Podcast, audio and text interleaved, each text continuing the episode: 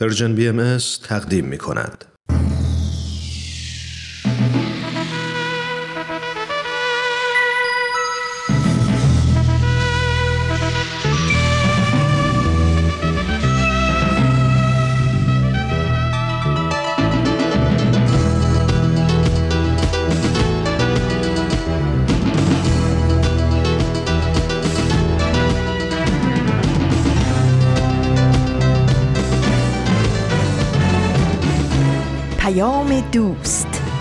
برنامه ای برای تفاهم و پیوند دلها.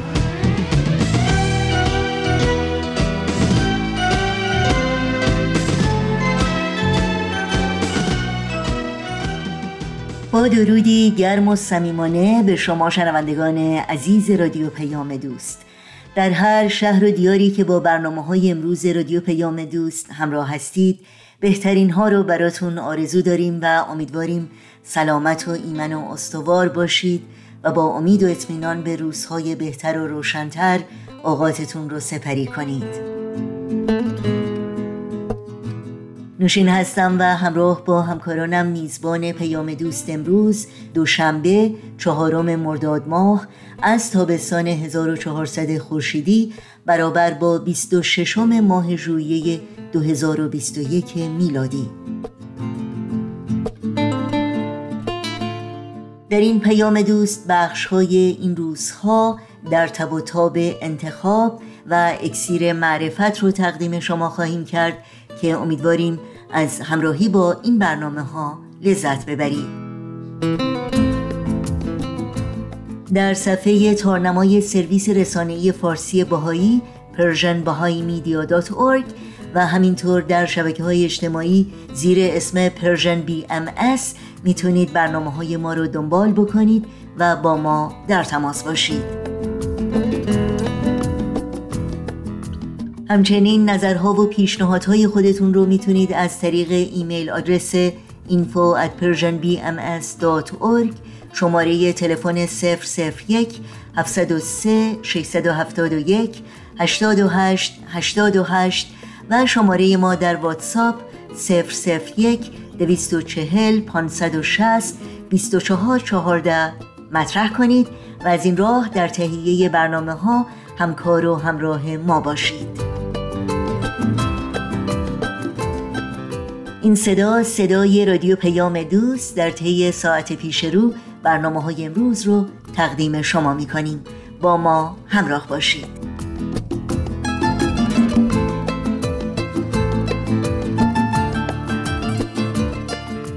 و ما این روزهای امروز معرفی وبسایت جدیدی است به نام راستی وابسته به وبسایت باهایان ایران که هدف از تأسیس اون ارائه اطلاعات صحیح از منابع مستقل در پاسخ به اتهامات بی اساس و دروغ پراکنی های دستگاه پروپاگاندا علیه باهایان در ایرانه.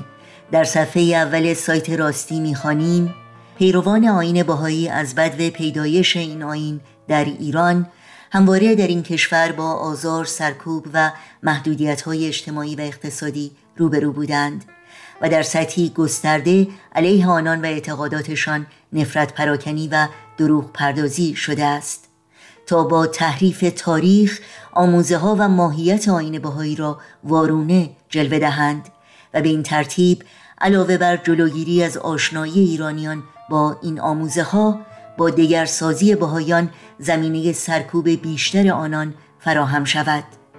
بهایان ایران مدت هاست از دسترسی به رسانه های رسمی کشور محرومند. هرگز امکان پاسخگویی به دروغها و اتهاماتی را که در همین رسانه ها بر ضدشان منتشر می شود نداشتند هدف از تأسیس این سایت ارائه اطلاعات مستند از منابع مستقل در پاسخ به چنین اتهاماتی است. تا مخاطبین با دسترسی مستقیم به منابع بیشتر در مورد صدق یا کذب این اتهامات قضاوت نمایند. برای آشنایی بیشتر از شما دعوت می کنم به سایت راستی مراجعه کنید. تفنگت را زمین بگذار. تفنگت را زمین بگذار. که من بیزارم از دیدار این خلوار ناهنجار. توفنگ دست تو یعنی زبان آتش و آهن. من اما پیش این اهریمنی ابزار بنیان کرد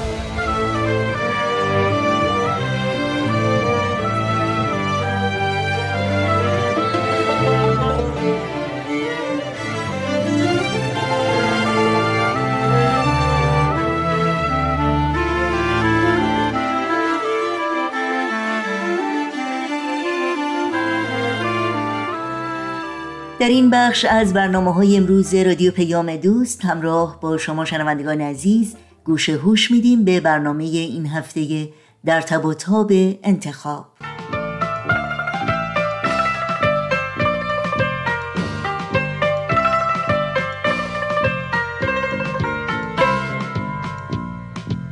در تب و تاب انتخاب.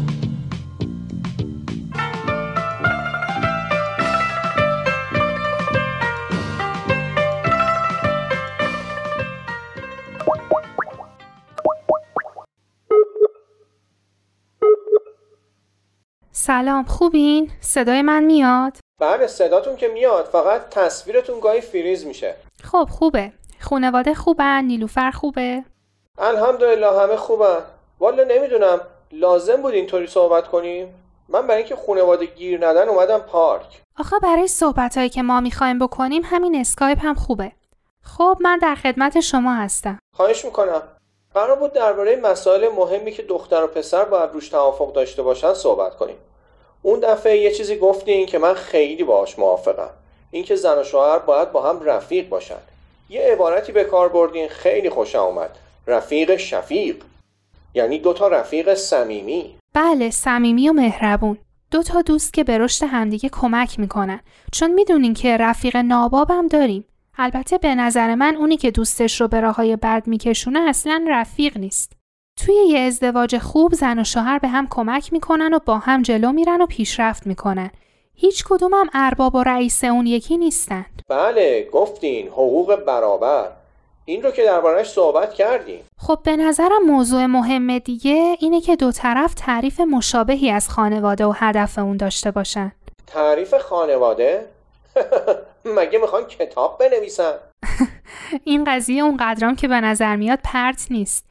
هر کسی که وارد حلقه ازدواج میشه و تشکیل خانواده میده باید بدون خانواده چیه و چه انتظاری باید ازش داشته باشه. اون که آره بعضی از دخترها فکر می‌کنن با قول چراغ جادو عروسی کردن و انتظار دارن همه خواسته ها و کمبودایی که از اول زندگیشون داشتن و شوهرشون برطرف کنه. من که به عنوان یه دختر فکر می‌کنم دو نفری که ازدواج می‌کنن باید از قبل تکلیف مشکلات و کمبودایی که توی زندگی داشتن روشن کرده باشن و اون مشکلات رو حل کرده باشن.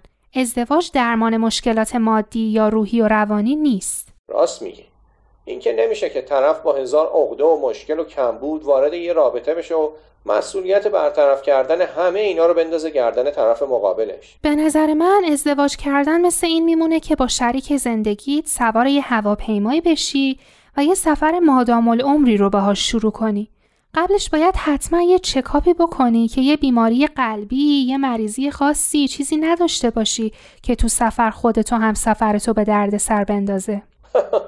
خب این که منم موافقم پس کلا موافقین که ازدواج درمان دردای ما یا یه راهی برای رسیدن به سعادت نیست. یعنی می‌خوایم بگین این که همه میگن ایشالله زن بگیری خوشبخت بشی علکیه آدم عروسی هم بکنه خوشبخت نمیشه پس به چه امیدی عروسی کنه شاید برای همینه که خارجی اصلا عروسی نمی‌کنن اونایی که عروسی نمی‌کنن به نظر من یه روزی پشیمون میشن.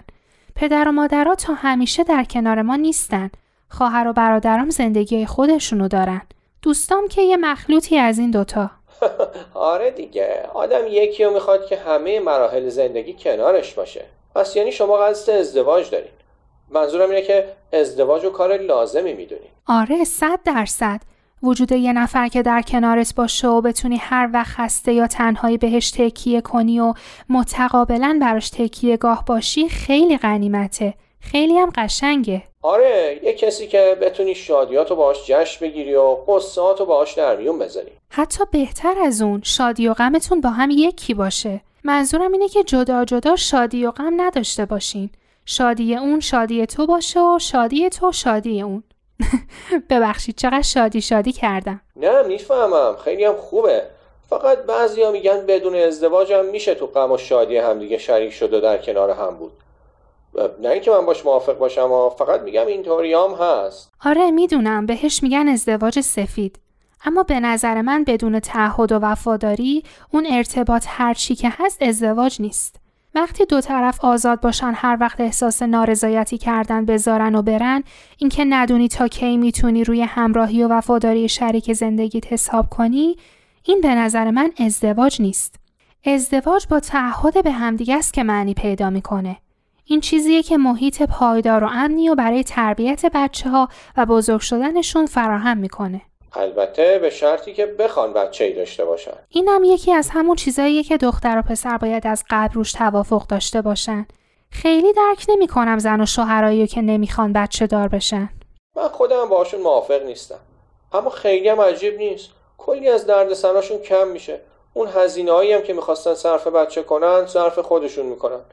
آزادن هر جا می‌خوان برن هر کاری می‌خوان بکنن گیر این که کدوم بچه مریضه و کدومشون مدرسه دارم نیستن. عوضش از اولین کلمه که بچهشون میگه یا اولین باری که راه میره یا از دیدن فارغ و تحصیل شدن و عروسیش و خلاصی شکوفا شدن و به بار نشستنش لذت هم نمی‌برن.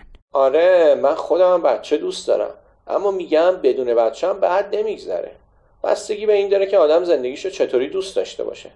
تا زن و شوهر خودشون چه تصمیمی بگیرن؟ کلا اینجور تصمیما برمیگرده به اینکه هدف ازدواج رو چی بدونیم. اگه قصدمون از ازدواج این باشه که خوشبخت بشیم شاید فکر کنیم که بدون بچه ها خوشبختتریم.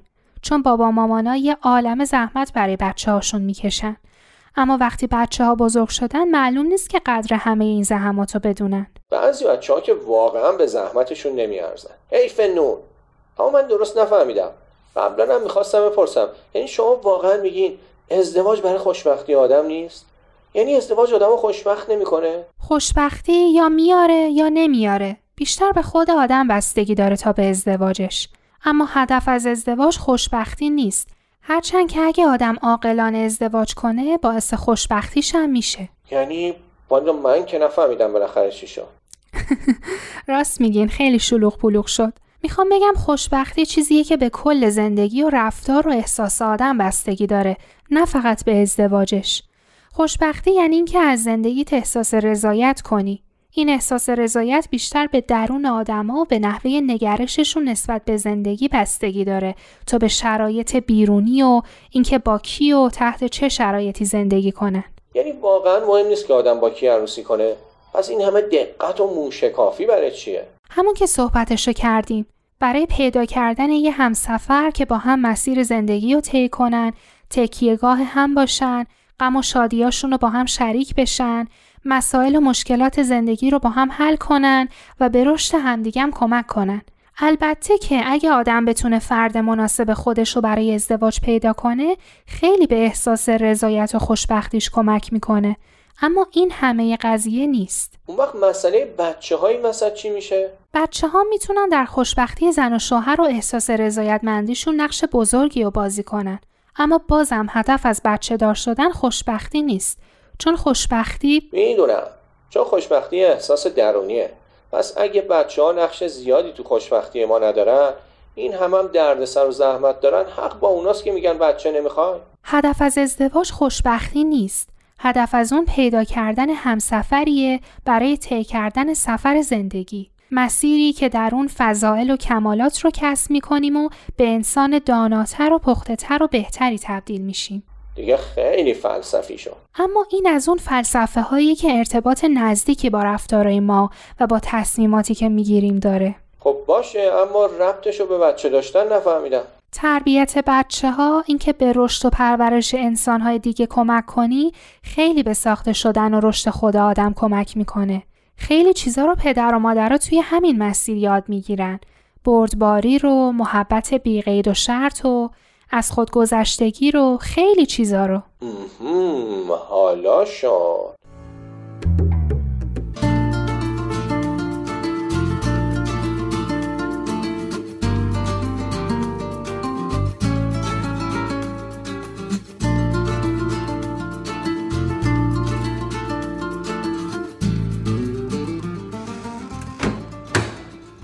تو تو کتابای من دنبال چی میگردی؟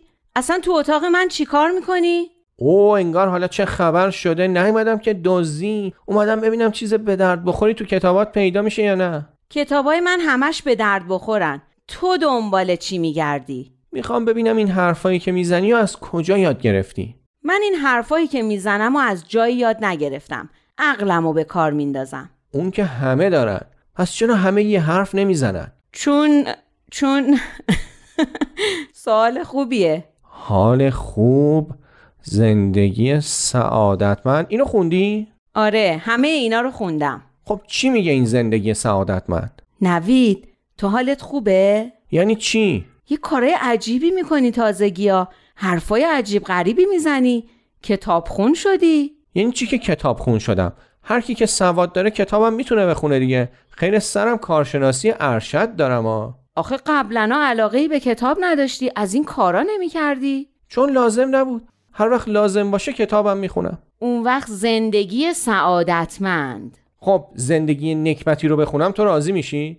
فقط می‌خوام بدونم چطوریه. به درد خوندن می‌خوره یا نه؟ چند تا کتاب گرفتم بخونم اما می‌بینم زیادم به درد نمی‌خورد خیلی خاله زنکی هن. دنبال چه جور کتابی هستی؟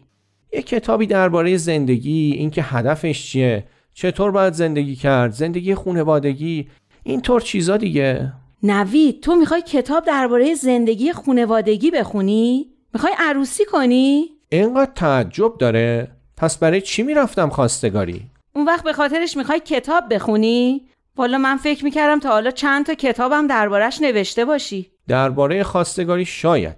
اما برای بعدش می‌خوام آمادگی بیشتری داشته باشم. آخه می‌خوام خوشبخت بشم. وای موش نخوردت. حالا نری همه جا رو پر کنی که نوید می‌خواد عروسی کنه و کتاب می‌خونه و از این حرفا. دهن لقی کنی من می‌دونم با تو.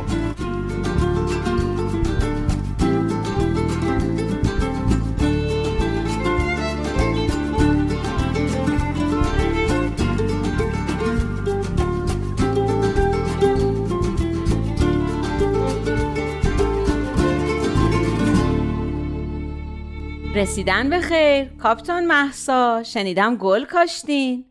گل که نکاشتیم خار کاشتیم کاکتوس کاشتیم. چرا؟ پنجم شدن تو سی چل تا تیم که خیلی خوبه. بعد شانسی آوردیم دیگه. هرچی تیم سخت بود به گروه ما افتاد. اگر نه لاغر سوم و به راحتی می شدیم. بچه هم خیلی بد بازی کردن. اعصاب منو خورد کردن. چرا؟ سر تمرینا نمی اومدن نامرتب می اومدن تا ولشون می‌کردیم می‌رفتن سر موبایلاشون دل به کار نمی‌دادن. آخه چرا؟ بعد از این همه تدارکات و زحمتی که کشیده بودین برای این مسابقات. دیگه نزدیک بود با بعضیشون دوام بشه. اصلا تیم و مسابقه رو گذاشته بودن کنار. دنبال برنامه خودشون بودن. آخه توی شهر غریب چه برنامه ای؟ یه مامان بابایی که در کار نبود. سرپرستامون هم که از بچه ها بدتر دنبال گشت و گذار و سوقاتی و خرید خودشون بودن. از وقتی رسیدیم اصفهان انگار همه یادشون رفت اومدن چی کار کنن. بفرمایین اینم سه عدد آب پرتقال فرد اعلا. خیلی شیرین و خوشمزه است. خودم براتون آب گرفتم شکرم توش نریختم. به به عالیه.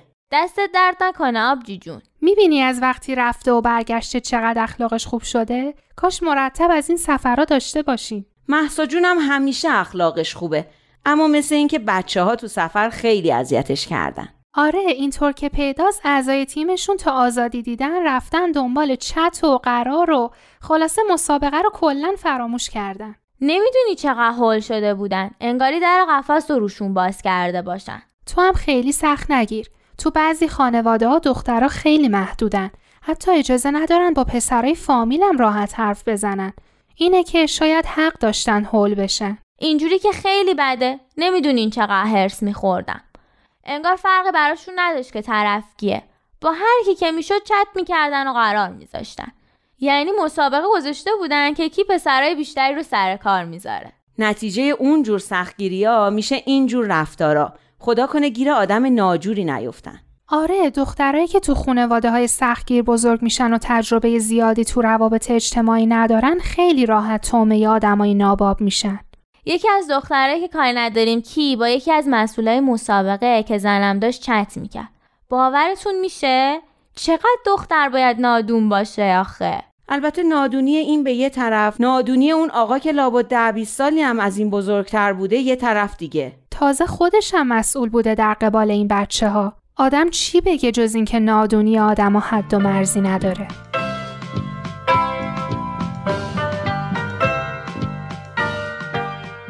شما شنوندگان عزیز رادیو پیام دوست هستید و برنامه دیگری رو از مجموعه در تب و تاب انتخاب شنیدید.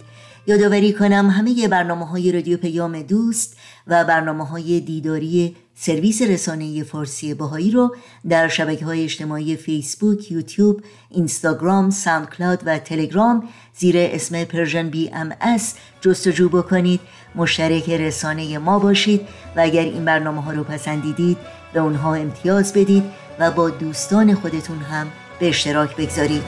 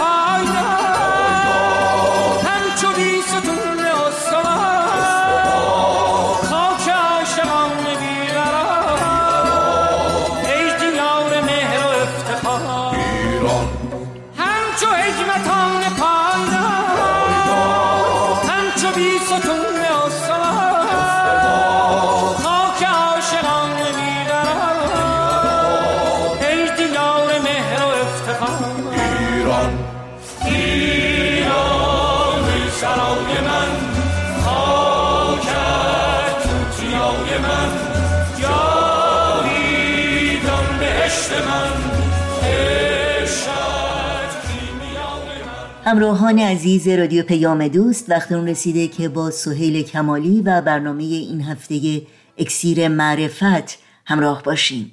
اکسیر معرفت. مروری بر مزامین کتاب ایقان.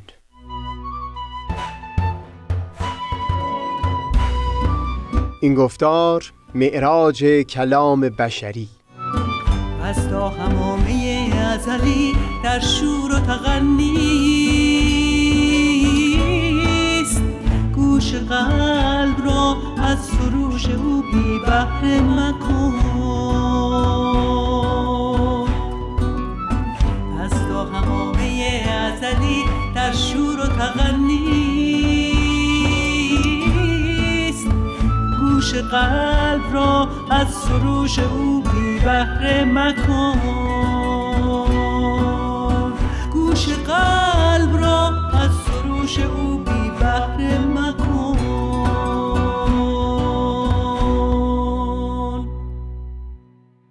دوستان سهیل کمالی هستم. این مطلب شاید یکی از مهمترین نکته های معرفتی باشه که پروردگار با عالم و عالمیان درگیر یک دیالوگ یعنی یک گفت و شنود و یک ارتباط دو طرفه هست. نه اینکه این رابطه به شکل مونولوگ تک سخنگویی و تعیین تکلیفی یک طرفه باشه. جزئیات این نکته عمیق رو در یک گفتار دیگه پیرامون بحث بدا که در کتاب ایگان چند باری اشاره شده پی می‌گیریم. منتها ناچار هستیم که در اینجا دست کم به صورت یک مقدمه گفتگومون رو با اون شروع بکنیم. جدای از اون بحث مفصل فعلا اینطور تصور بکنید که تاریخ عبارت هست از گفتگو و تعاملی میان اختیار تمامی جامعه بشری به طور کلی از یک سو و اراده پروردگار از سوی دیگه. اگر بخوام از مثال یکی از اندیشمندان سود ببرم در جریان گفتگوی سالم این چنین نیست که اندیشه های متعارض مثل دو توپ بیلیارد با هم برخورد بکنن و همدیگر رو دور برونن. بلکه تصادم و برخورد اونها مثل دو رودخونه یا دو جریان متفاوت آب خواهد بود که هرگاه هم با همدیگه برخورد بکنن با یکدیگر ادغام میشن و یک جریان نو رو پدید خواهند آورد. پروازه که در همچو ادغامی نقش هر یک از این دو جریان آب با اون دیگری متفاوته. بسته به مقدار آب یا شدت جریان آب منتها در این بحثی نیست که هر دو جریان دست کم به نحوی بر اون دیگری تأثیری داشته. به کمک همین مثال میشه دست کم تلاشی کرد تا حدودی تعامل میان اراده پروردگار و اختیار تمامی جامعه بشری رو فهم بکنیم. در گفتار امروز به طور خاص سخن من فقط مربوط خواهد بود به اون اراده ای از پروردگار که از راه نزول کتابهای آسمانی و بیانات پیامبران الهی ظهور و بروز پیدا کرده ببینید در یک گفتگوی هدفمند و سالم شخصی بیان مطلبی می‌کنه. اگر اون دیگری جوهری در اون سخن دید همون بخش ارزشمند از اون سخن رو می‌گیره و در بخش بعدی اون گفتگو در کلام خودش اون رو یا بینشی که از اون حاصل شده رو میگنجونه. بدین گونه است که جریان گفتگو به صورت مارپیچی رشدی خواهد داشت. یعنی اون بخشای ارزشمند همون جوهرها که حالا دیگه مورد تایید هر دو طرف قرار گرفته و در کلام هر دو ظاهر شده الان دیگه یک قدر مشترکی هستند برای ادامه گفتگو و پیش بردن بحث.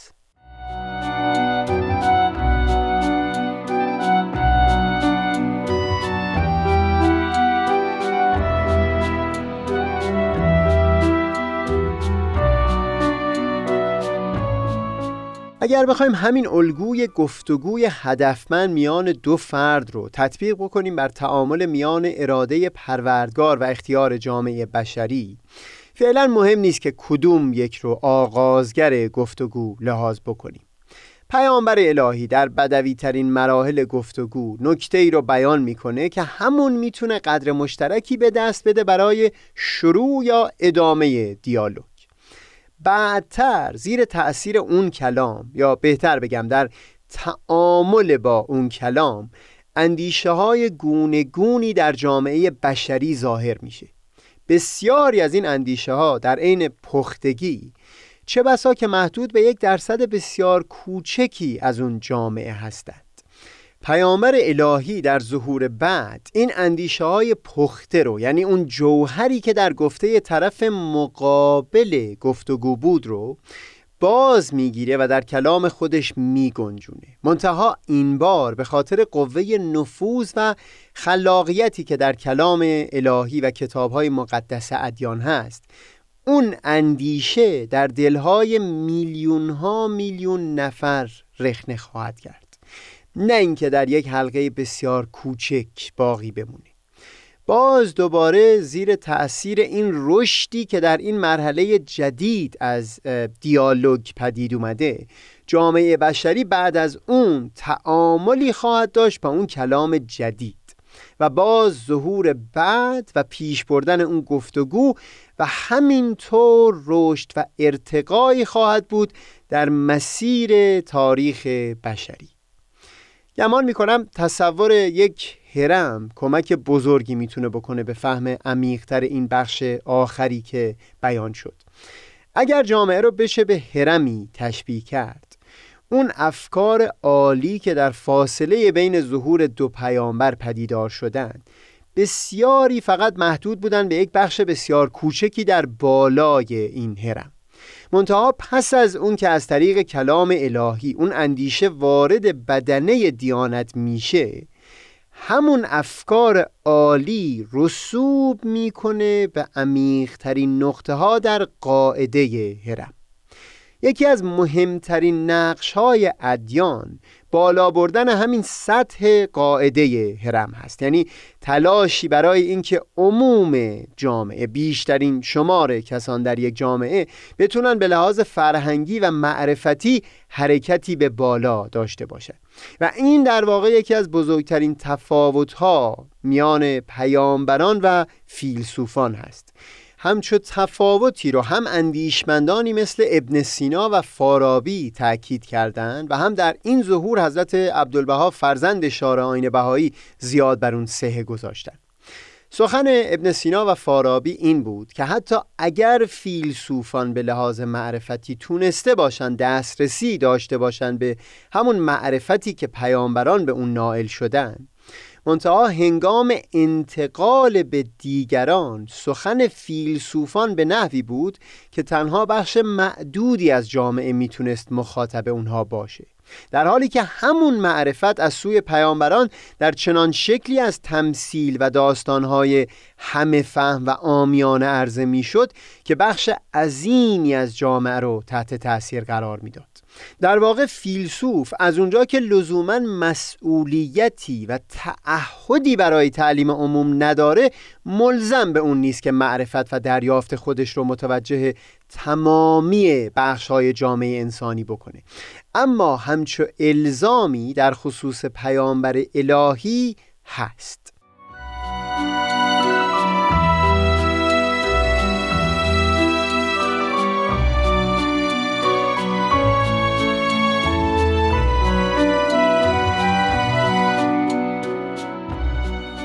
البته اینجا یک ظرافت بسیار خاصی در میون هست. هنگام ظهور پیامبران الهی برای پیدا کردن یک میانه طلایی که بسیاری وقتها از تیررس فهم بشری بیرون خواهد موند.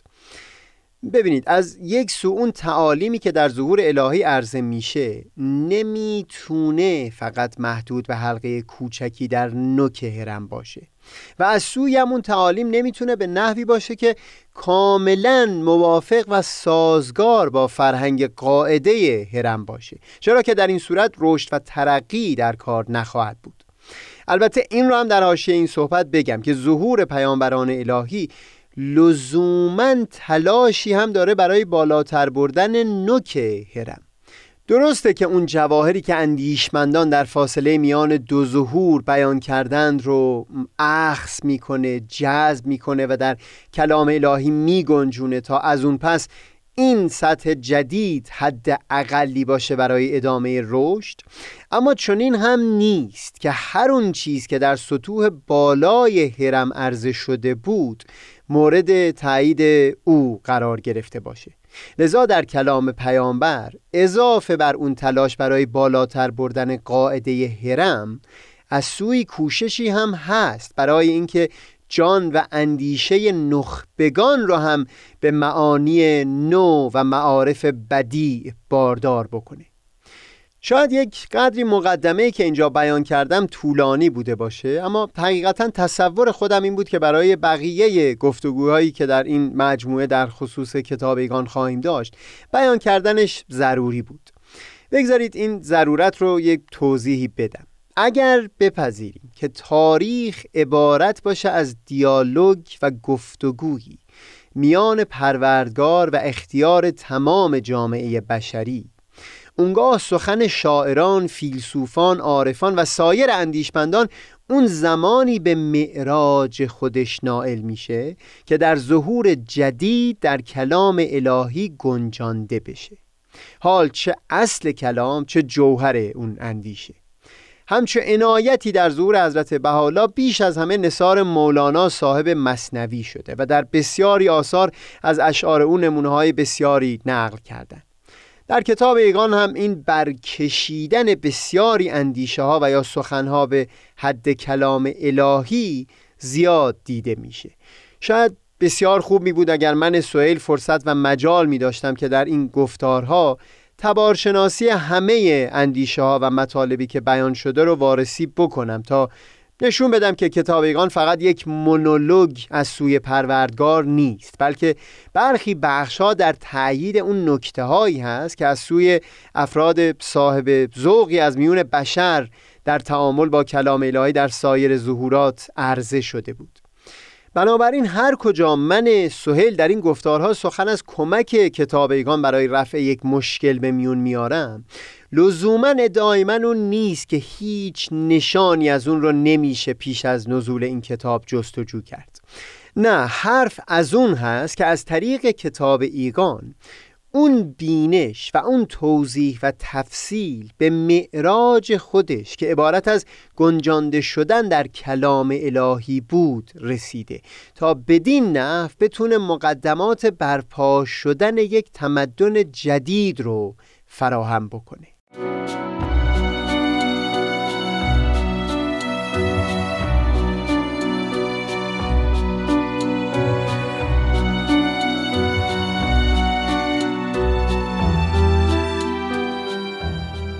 فرزند و مبین آثار شارع آین بهایی حضرت عبدالبها در یکی از آثار خودشون همین معنی که اینجا توضیح داده شد رو در قالب مثالی بیان می‌کنه. اینکه مثلا ملک مقتدر امری بر زبان راند فورا مجرا و معمول گردد و آثار عجیبه در آفاق ظاهر شود. بعد بیان می‌کنن که این در حالی هست که دقیقا همون کلمه و همون لفظ و عبارت یا همون معنا و مضمون رو اگر شخص مجهولی بگوید و به کمال قوت بر زبان راند ابدا تأثیری ندهد و سمری حاصل نگردد. این رو من در حاشیه این سخن به عنوان مثال بیان می کنم که ممکن است اون شخص مجهول از دست ظلمی که وزیر در حق مردمان روا می داره ناله ای سر بده و شکوهی بکنه و ای کاش بر زبان بیاره. بی اون که از این آرزو و ای کاش گفتن اثر و سمری پدید بیاد.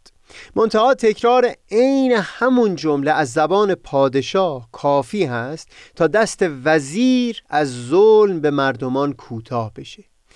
این همون نفوذ و خلاقیتی هست در سخن پیامبر الهی در هر عصر و زمان که فکر می‌کنم چند وقت از الان گذشته ما چندین گفتار رو به گفتگو در خصوص اون بپردازیم چون در کتابگان چندین و چند صفحه رو به همین بحث اختصاص دادن.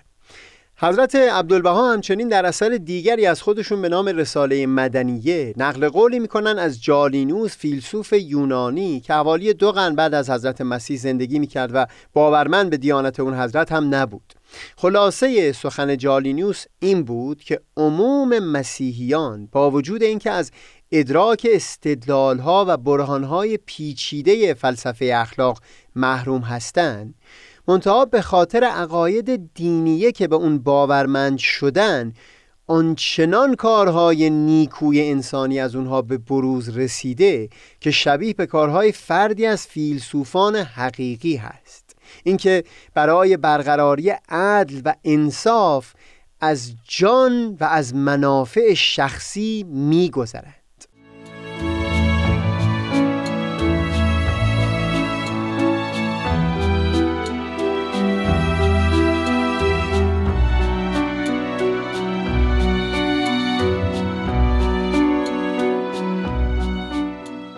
شبیه همین سخن جالینوس رو سلیب شاهور مدیر بخش پژوهش‌های ایران و خلیج فارس در دانشگاه حیفا درباره تأثیر تعالیم دیانت بهایی در دلهای هزاران نفر از ساکنین دورافتاده ترین نقاط در ایران بیان می‌کنه.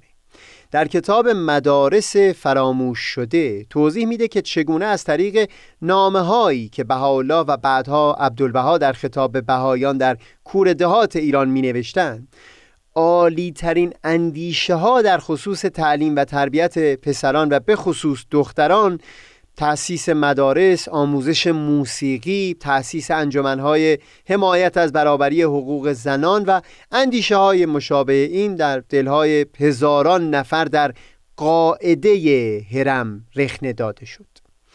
امیدوارم از مسیر اصلی سخن دور نیفتاده باشم. مقصودم به طور کلی این است که حتی عالی ترین اندیشه ها اگر هم به فرض از زبان کسانی در میون اندیشمندان بشر بیان شده باشه زمانی که در متن کلام الهی گنجانده میشه در عمیقترین سطوح جامعه ظهور و بروز پیدا می‌کنه. همین دیدگاهی که درباره کلام اندیشمندان بیان کردم در خصوص نقل کردن احادیث در کتاب ایگان هم صادق هست. برخلاف متن کتابهای آسمانی همچون قرآن و انجیل صورت احادیث هرگز اعتبار کلام الهی و لذا اون نفوذ و خلاقیت رو نداشته. باز دوباره با گنجانده شدن اصل یا مضمون این احادیث در کتابی از پیامبر الهی در ظهور بعد اون کلمات هم به این درجه عروج کردند و برکشیده شدند تا از این پس در ساختن جامعه نو نقش فعالی داشته باشند. جوری که به عنوان مثال شخصی مانند کریستوفر باک، هوپر دانبار و یا هزاران هزار شخص دیگه با پس زمینه های فرهنگی کاملا متفاوت در گوشه گوشه دنیا مضمون این سخنان و یا اندیشه های سایرینی که توصیف کردیم رو از طریق همین کتاب ایگان فراراه خودشون قرار بدن در بنیاد گذاشتن مدنیتی تازه. تمام این صحبت ها رو بیان کردم تا عذر من سهیل رو بپذیرید. اگر همه جا در این گفتگوها این امکان فراهم نشه که ریشه همه بینش ها و دیدگاه ها رو وارسی بکنم. و امیدوارم که به این مقصود رسیده باشم.